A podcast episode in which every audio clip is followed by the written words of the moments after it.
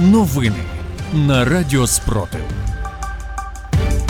Вітаю в студії Радіо Спротив. Працює Єва Френделіх. Сьогодні 29 червня, 491 день повномасштабної війни, коли Україна захищає себе та весь цивілізований світ від російської агресії.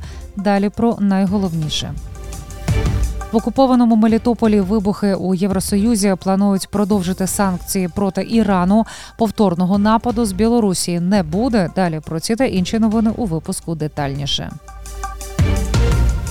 У Краматорську під завалами знайшли тіло ще однієї загиблої людини. У ДСНС завершили аварійно-рятувальні роботи. Загалом загинуло 12 людей, зокрема три дитини. Постраждало 60 чоловік. За минулу добу рятувальники Донеччини допомогли евакуюватися з Донецької області 92 людям, з них 21 дитина. Про це повідомили у головному управлінні ДСНС в Донецькій області. За даними ДСНС, під час евакуації люди потребують психологічного розвантаження, адже пережили бомбардування та інші жахи війни. Тому в місцях, де проходить евакуація, завжди є психологи.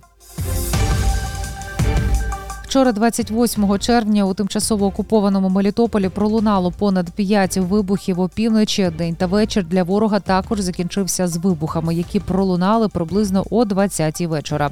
Розповів міський голова міста. За його словами, наслідки були для депо, який ворог використовує для логістики, озброєння та боєприпасів з Криму. Також вибухи пролунали і на території військової бази, яку захопив ворог, і поблизу Костянтинівки, де було скупчення ворожих військ. Про це повідомив міський голова міста Іван Федоров. У Білорусі недостатня кількість вагнерівців для нападу на Україну. Про це повідомив Володимир Зеленський. Президент заявив, що в Україні було знищено близько 20 тисяч бойовиків Пригожина, а терористичне групування Вагнер, яке перекинули в Білорусь, не становить серйозної загрози. Ситуація на півночі країни повністю контрольована і повторне вторгнення неможливе. Вважає військове керівництво. Заколот Пригожина послабив владу Путіна. Так вважає Байден. Він каже, що Путін однозначно ослабнув після спроби заколоту ПВК Вагнер. Він програє війну у своїй країні. Він став ізгоєм у всьому світі, і це не тільки НАТО, не тільки ЄС, це й Японія. Додав президент США. На повторне запитання, чи слабше Путін сьогодні, якщо порівняти з минулим тижнем, Байден відповів: знаю, що це так. В Євросоюзі планують продовжити санкції проти Ірану через передачу зброї Росії. Про це повідомляє Рутерс. Причини використання Росією іранських безпілотників в Україні, можливість постачання іранських ракет до РФ та порушення умов ядерної угоди з Іраном.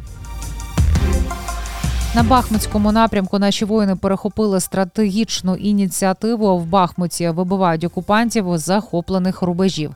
Про це розповів речник Генерального штабу збройних сил України Андрій Ковальов.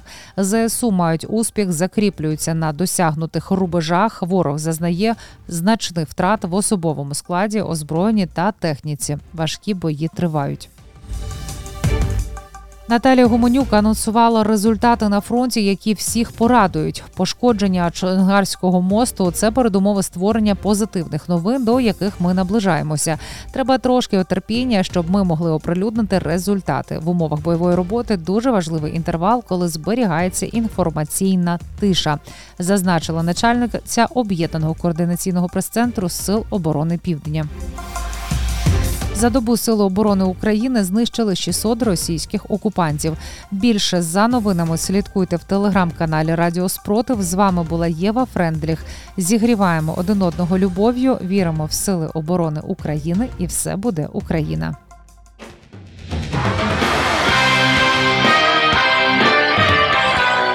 Радіо Спротив. Радіо визвольного руху.